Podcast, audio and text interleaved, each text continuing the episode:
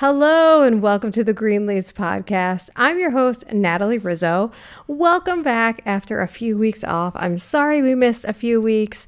I actually got COVID before Thanksgiving and then my son got it. We are both completely fine. We were fine throughout it all, but we had to quarantine. And of course, you know, we couldn't see anyone else. And then it's really hard to get work done. But I had some interviews recorded that I'm really excited to get to you now. So we have the next few weeks of interviews already set up.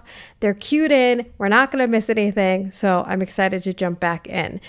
Um, before we jump in, we have a new Facebook group. If you want to join it, talk about plant based eating, talk about sports nutrition, it, it will be in the link below. So you can go ahead and join that. And let's jump into what today's episode is about. So, today I have Dr. Kensa Gunter, who's a clinical and sports psychologist in Atlanta, where she provides individual counseling, mental skills training, and consultation services to athletes. She's committed to providing education and humanizing conversations about mental and emotional health, particularly in the world of sport and high performance and within African American communities. And we talked a lot about just mental health and what it means to feel like you're failing or feel sad or just feel your emotions in general. Uh, Dr. Gunter previously served as the president of the Association for Applied Sports Psychology, and she currently serves on the board of directors for Little League International and is a member of the United States Olympic and Paralympic Committee's External Mental Health Task Force. Sorry, that was a mouthful, but she's very knowledgeable. We talk so much about different things like what it means to even think about sports psychology. How do psychological factors play into sport? Um, do are athletes as open to mental health discussions as they are to other things like talking about their training anxiety before races or before events the idea of perfectionism how athletes can balance the idea of wanting to win but also not beating themselves up when they don't. So things like that. It was a really, really interesting conversation. It made me think a lot about my mental health in sport and outside of sport. So I'm excited for you to listen to it and let's jump into that.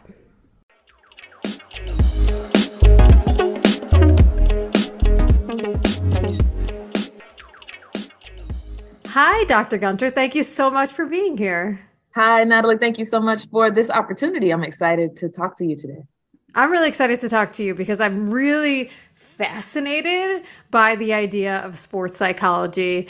I said uh, in an email to you, I'm a recreational marathon runner and I work with a lot of recreational runners.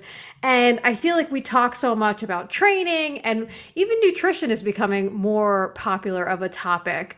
But mm-hmm. I feel like sports psychology is not really talked about as much. Do you do you kind of get that feeling as well? Yeah, uh, so I think the landscape is changing. I think over the last few years, given the many things that have happened in the world, I think as a collective, we're more attuned to what's happening with our mental health, which then kind of as a byproduct makes us think about, well, what's going on with my mental performance, right? So not just in sport, but like in life, how am I taking care of myself? How am I proactively engaging in behaviors that enhance my mental fitness, if you will. And so I agree, it's it's historically not been talked about as openly, but I do think those tides are shifting and people are realizing if I'm not thinking about the mental aspect of my performance, then I'm not truly engaging in complete and holistic training.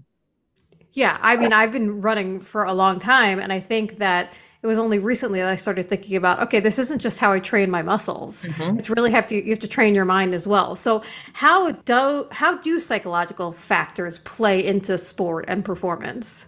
I mean, I think there's a bi-directional relationship, right? So the way that we feel and, and how healthy we feel in general impacts how we show up and how we perform when we exercise and when we're in sport. I think similarly, if we are regularly engaging engaging in sport, competitive or recreational, that can impact our mood, right? So there's definitely this bi-directional situation where one impacts the other. And I think when we think through kind of what do I then do to help build my mental performance or my mental fitness, there are a lot of skills that we can talk about there. So certainly that's that's certainly something that has a lot of research behind it, a lot of theory behind it, and it can be really helpful to think through. It's interesting because I always think if I'm not in a great mood, I should go exercise and that helps. But I almost thought about it as a physiological thing. Like it produces hormones that make me feel better. But mm-hmm.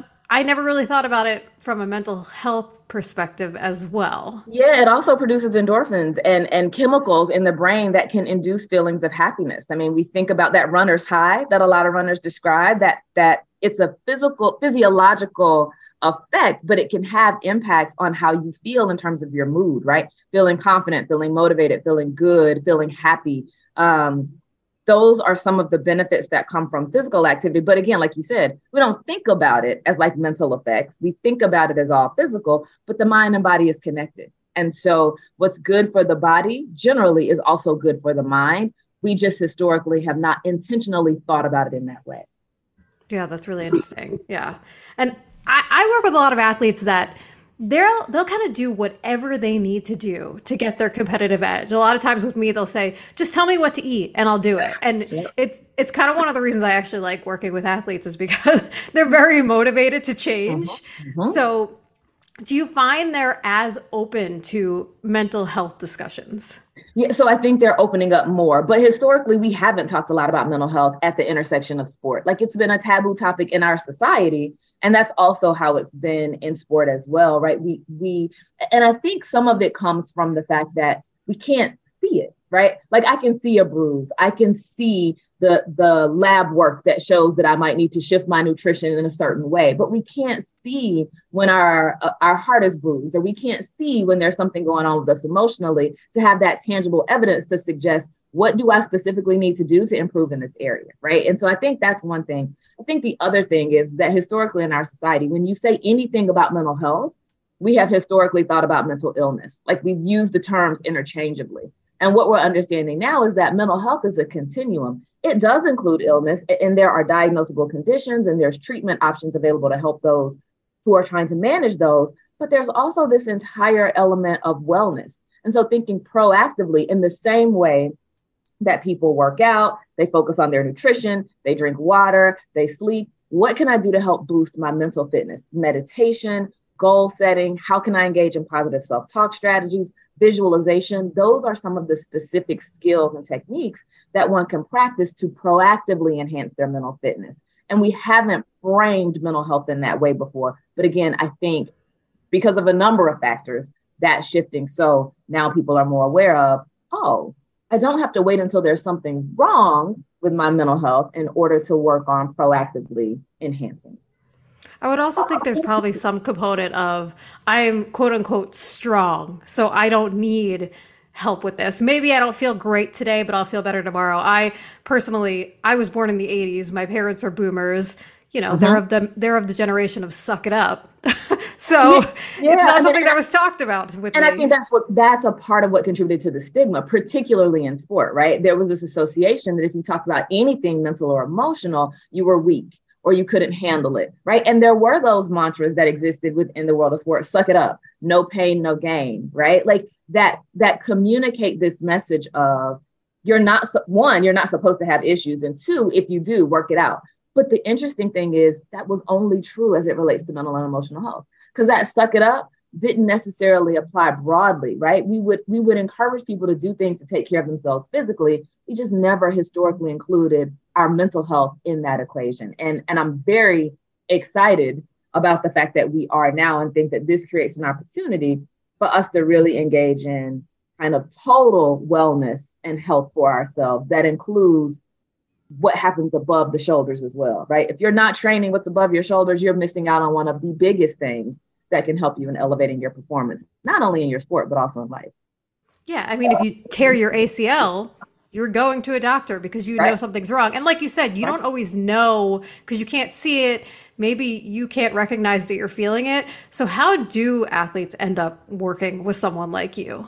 Yeah, I think it comes from um, a couple of different things. I think now there are more athletes who are being exposed to the mental side of sport and mental performance earlier in their career. So we have sports psychologists who are on college campuses. There are more sports psychologists and mental performance consultants that are in private practice. And so people are becoming more aware of kind of what the field is and how it can apply to my performance. I think the other really big marketing tool that we've had is athletes themselves right? Elite level athletes talking about some of the strategies that they use to help prepare themselves for competition, to help themselves stay motivated in competition, and to deal with setbacks and adversity that happens as a natural part of sport.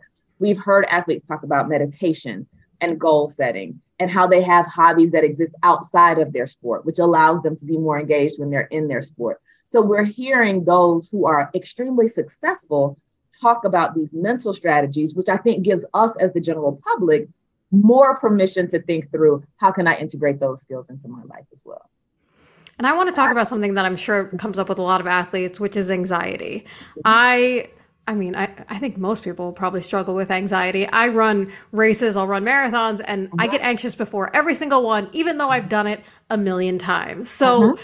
how do you work with athletes in terms of helping them deal with anxiety before competition or just I guess in life in general. Yeah, I think one thing we have to do is kind of normalize a full range of emotions. I think in our society, as we think through again, historically, how we've thought about and talked about mental health, as we think about that in relation to emotions, there are some emotions that we readily accept and others that we treat as though they're bad, right? And there's no such thing as good or bad emotions the, the goal is for us to develop a relationship with our emotions that allows us to understand what's happening. So then we can identify what i need in order to to move through it and get back to a kind of a baseline of functioning. I think anxiety if we think about it in terms of performance anxiety in sport is very similar. It's a signal. When you feel that feeling it's a signal that's telling you something. Your body is telling you something. Now maybe it's telling you um, that you're invested. And so you're now because you're invested you want to do well and maybe your thoughts are nervous that you're not going to do well like that can generate some of those feelings. Maybe it's just the environment of competition. It's you versus other people. The weather might be impacting how you feel. There are a lot of things that can impact your feeling of either certainty or doubt about your ability to do something right? So i think what what is important is for us to understand when we feel those feelings that we tend to label as anxiety. What is that? Why am I feeling it? Are there thoughts associated with it in this moment? And what do I need to do to kind of bring myself back down in order to, to face the task that's before me? Right. And so, what that looks like for different people is going to be different. There's no one strategy that I could say to say, if you do this, it will decrease any feelings of anxiety you have prior to a race. But what I can say is, when you feel that it's important for you to ask yourself what's going on here? Like what am i worried about? What am i thinking about in this moment? Am i concerned i didn't train enough? Am i concerned that i'm not going to do well? Right? Am i just excited? Right? Because the physiological feeling of anxiety and excitement is very similar. The difference is how we perceive the situation. So it's really being more curious about the feeling rather than judging it. It's interesting because i feel like i've talked to therapists before and when they ask these questions like you just asked, sometimes my answer is, I don't know.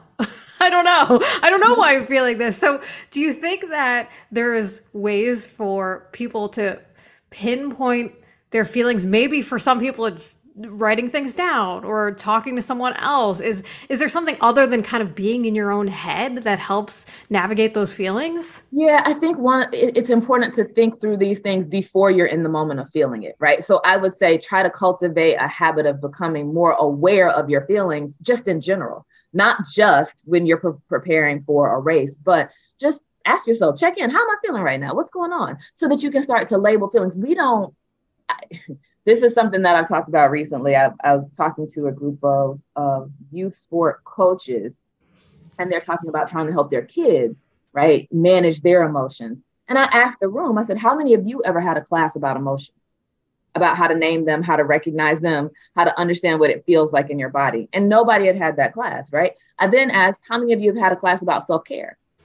And how to take care of yourself when you are in a moment of feeling either dysregulated or you just you just need to feel differently right? Like who has had a class on that? So i think to your point in the moment of feeling it it's going to be overwhelming. But if you try to cultivate a, a habit of checking in with yourself to become more aware of your feelings i encourage people to look up feeling charts online so you can expand your vocabulary as it relates to naming emotions and trying to become again more curious about how do these feelings sit in me when i feel happy what does that feel like when i feel sad what does that feel like right does it manifest physically does it manifest in my thoughts do i feel it in my stomach Do I disconnect from others? Right. And similarly, when I'm feeling good, what does that look like? Just trying to explore for yourself the relationship between your thoughts, your feelings, and your behaviors. And I think that can equip you so that when you're in the moment, you'll have a clearer, hopefully, have a clearer understanding of maybe what's happening so you can identify what might be helpful. Yeah, I think also as a side note, I, I have a one year old son, and one of the things my husband and I have talked about a lot is that hit i mean he he's also in his late 30s so was born in the 80s and we talk a lot about how men were raised to not feel their feelings right. so we're kind of trying to make sure that our son is not raised that way and i think it's interesting because there's books now for babies and he's one yes. that go, talk through their feelings which i don't know maybe that existed when we were younger but i don't, I don't remember it yeah and I, I don't i don't think it existed as readily as it might exist now. But I also will go back to your point when, in terms of how do you increase that awareness, I do think some of the things that you mentioned could also be helpful. Journaling, very helpful. Talking to people, very helpful. Um, you know, sometimes the people around us are better observers of our behavior than we are. So sometimes it's asking like, hey, when how do you know when I'm in a good mood? How do you know when I'm in a bad mood? Because they can tell you how you behave differently. And that may be information that you can also use to gain a greater level of self awareness about how you show up in different emotional states. How does the idea of perfectionism, which I know is a lot of athletes, they want to be they want to perform at the highest level that they can. How does that play into their mental health? Is it helpful or harmful to feel those things? You know, I, I think so. My the the first thing that comes to my mind, and this is such a therapist answer, is it depends, right? Because there's there's there's something that's called adaptive kind of perfectionism and then there's a concept of maladaptive perfectionism so right all things in moderation certainly um, if a person's uh, perfectionist tendencies lead them to be detailed oriented focused help them with discipline help them in maintaining routines that are kind of appropriate routines and, and don't interfere with other areas of their life and don't create mental or psychological distress, then that can be helpful, right? Like that, that desire to be, um, that desire to perform exceptionally well, right, can be a helpful thing. If it crosses over to the point where it becomes somewhat of an obsession and this idea that the only option is perfection and you don't allow flexibility um, for the very real ups and downs that happen in sport and, and in performing, or if you have if, if you come to a point where you connect your identity to your performance such that if you're not perfect in your performance you start to feel negative and and have feelings of inadequacy about yourself that can become really problematic right and so again i think it's a very fine line with how does that perfectionist tendency disrupt how you see yourself, disrupt how you show up in life? And does it become something that's more intrusive than motivating, right? What I encourage athletes to think about instead of perfection is excellence. Because some of the other things that happen with perfection is perfection tends to have us focused on what we did not accomplish, what we have not done, and it has us fearing failure, right? It also has us comparing ourselves to others, which is usually not a helpful thing. But excellence is something that we can all attain. I can strive to be excellent um, and work to do the best that I can and work to achieve my personal PRs and my personal records without feeling this need to be perfect where nothing else is an option right and so i think that's a subtle difference but I, I, again i encourage excellence over perfection because excellence has you focused on what you're accomplishing what you're capable of and it focuses on progress and growth as opposed to a fear of failure which is usually the root of perfectionism and failure doesn't necessarily have to be a bad thing, I would well, think. not a bad thing. It, it's it's not a bad thing at all, right? It's it's again another opportunity to learn, right? There's a quote that says, "If you failed, well, you've learned one way not to do it." Right. So now try it again and keep doing it. But we learn a lot from failure. We learn a lot from our mistakes. Um, but the idea that you're going to go through life and never not accomplish a task you set out to accomplish is just unrealistic because that's really what failure is. It just means you didn't accomplish the task in this moment. It doesn't mean you'll never accomplish it, right? And it doesn't mean that there are other tasks in other areas of your life that you haven't accomplished, right? So I think we have to, again, re uh, redefine our relationship with failure, right? It's not a terrible thing, it's a learning opportunity. And if we learn from it, it can lead to more progress and growth. But if now, an athlete, wait, I will say, no, it might not feel good in the moment. I don't know. Like I'll, I'll own it may not feel good in the moment, um, but it doesn't have to be a permanent state. That was exactly what I was going to ask. Is is it okay to feel sad or to feel Uh, yes. whatever uh, other emotion you feel because maybe you set out for a PR or you wanted to win whatever sport you're in or you wanted to, you know, set a personal record, whatever it is. Is it okay to not feel great because that didn't happen? Yes, it is 100% okay to feel great. And and I would expect that somebody who is invested in putting in time and energy and effort to reach a goal and they don't reach it, I would expect them to feel frustrated or disappointed or any number of emotions about not accomplishing that task. Again, the goal is to feel that, right? And then to identify what is it that I need to do in order to give myself a chance to meet my goal the next time, right? So it's like acknowledge that feeling and then keep going, right? And and I think again, I certainly don't want to suggest that we need to walk through the world with rose-colored glasses and only have positive emotions. Feel what you feel. I think that's a part of what allows us to be healthier in terms of our, our mental health. Um, and it also allows us to really make the adjustments that might be necessary to help increase our capacity to reach our goal the next time, right? You can learn from those disappointments. You can learn from those failures. Now, the learning might not happen the day you don't get the PR. The learning might not happen until a couple of days later, but th- there's an opportunity there for you to learn, adjust, and keep moving forward. What about mental toughness? This is a term that gets thrown around a lot, especially I keep bringing up runners because I work with a lot of runners who run marathons, long distances. Talk about mental toughness. Mm-hmm. What exactly does that mean? And how do you train yourself to have mental toughness? I think people use that term in a lot of different ways and they use it to mean a lot of different things. I think there's there um, are different camps that feel differently about the term because to suggest mental toughness means on the other hand there's mental weakness, right? And so I think a term that might be more um, neutral and also more helpful is a term of like mental fitness, right? Or mental wellness, right? Because when we think about our physical training, we don't necessarily think of it in terms of do you have physical toughness? If not, you're physically weak. We think about how physically fit you are to do the task at hand, right? And so I think that is a better way to think about it from a mental standpoint as well.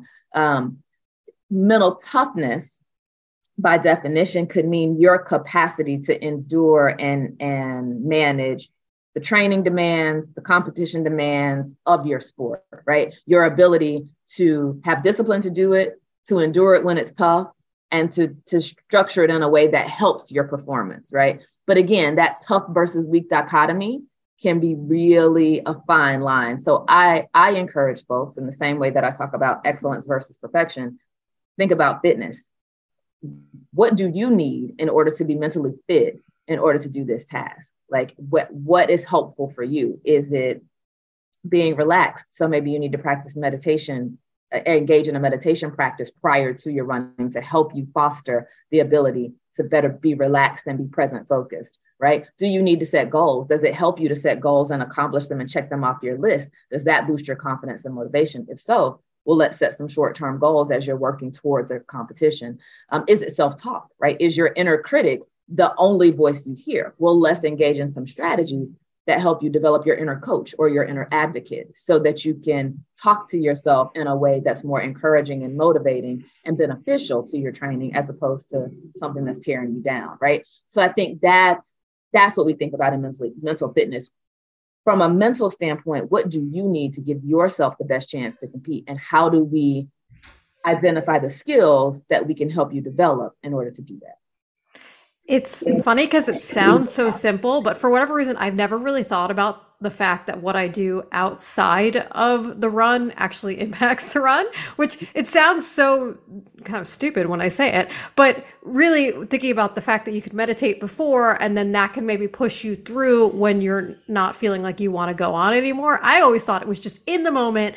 I have to talk to myself and tell myself I can do this, but I guess it's basically your all around wellness. But here's the thing you don't not physically train get to the race and say, well, in the moment, I just have to push through. right? What you do is you create an entire physical training regimen that gets you trained, conditioned, and positioned to push through when you need to, right? So it's it's fascinating how for for our physical training, we think about what we're doing outside of the run at all times. What am I eating? What am I drinking? How much sleep am I getting? What equipment am I using? What shoes do I have? What what gear am I wearing? Like we think about what we're doing outside of the run at all times when we think about it physically. The same thing is true when we think about our mental performance. What are you doing outside of the moment to develop your mental skills, to increase your mental fitness so that you can pull on that in the moment when you need it? Right? Like it's the same philosophy. Yeah, that makes so much sense when you put it that way. And realistically, you should be working on your mental fitness, I would say, all the time. All the right? time. All the time. right. Again, you don't have to wait until something feels wrong or or um, out out of sorts in order for you to start working on it. So again, it could be waking up and expressing what you're grateful for, a gratitude practice. It could be um, meditation, mindfulness. Again, it can be a lot of strategies that don't take a lot of time that allow you to develop and increase your mental fitness, right? Again, it can be short term goals, long term goals, imagery and visualization. All of those things are, I, I, keep saying some of the same skills because these are some of the most common skills that are used by performers and athletes in order to help increase the mental side of their performance. I will admit, I, I, I, I I'm a dietitian. I consider mm-hmm. myself a quote unquote healthy person, but I've really thought about it from physical and nutrition. And I have probably been neglecting this mental health aspect, which is why I wanted to talk to you. And because I'm sure that there's so many other athletes who do as well. They just haven't really, and maybe it's, it's, it's becoming more talked about in general, not just for athletes, but yeah, this is just kind of like coming full circle to like the first question I asked you about this. Yeah, and I really think what people do is they don't pay attention to what's happening with them mentally and emotionally until they feel bad. Right? So if if I you could tell me about the negative thoughts that you may have prior to a race. You can tell me about the self-talk that you use in a race. You mentioned it earlier. You can do this, you can do that's self-talk. You've just never framed it as a mental strategy that you're using for your performance, right? So I think in a lot of ways we either are very aware of what's happening with ourselves mentally and emotionally. We just don't intentionally name it. And there may be ways in which we already integrate mental skills into what we do. Again, we just haven't intentionally named it. And so a part of the awareness includes naming it so that I recognize as I am working on my physical health, my social health, my spiritual health, I can also work on my mental and emotional health, right? And and do it and be more intentional about that process. This has been just a totally fascinating and enlightening conversation. And I feel like I have so much to take away from this. I actually feel more motivated just for my day of work now, which I think is just having the mental health in mind just helps with everything. So I want people to find more about you. Where can they find you? So um, the easiest place to find me would probably be on Twitter. Um, while it still exists. so, uh, at Dr. Kensa, D R K E N S A. Um, I'm also on LinkedIn. If you type in my name, you'll find me there. And I do have a website that's www.drkensa, that's D R K E N S A, um, dot com. And so those are the ways that folks can find me. But again, I, you know, I would just say we all have mental health, every single one of us. Um, and and it's important for us to think about how can you proactively nourish your mental health? How can you how can you feed your mind if you will? And there are things that we can do small things. It doesn't have to be a big huge shift in the way we move but just small things to nourish your mind so that that your mental fitness can grow and evolve in the same way that we take care of other areas of our life and other areas of our fitness well, thank you so much for sharing your expertise. And I'm going to put all the links to your stuff in the description sure. below. So, thanks. yeah, thanks again. Thank you. Have a great day. You too.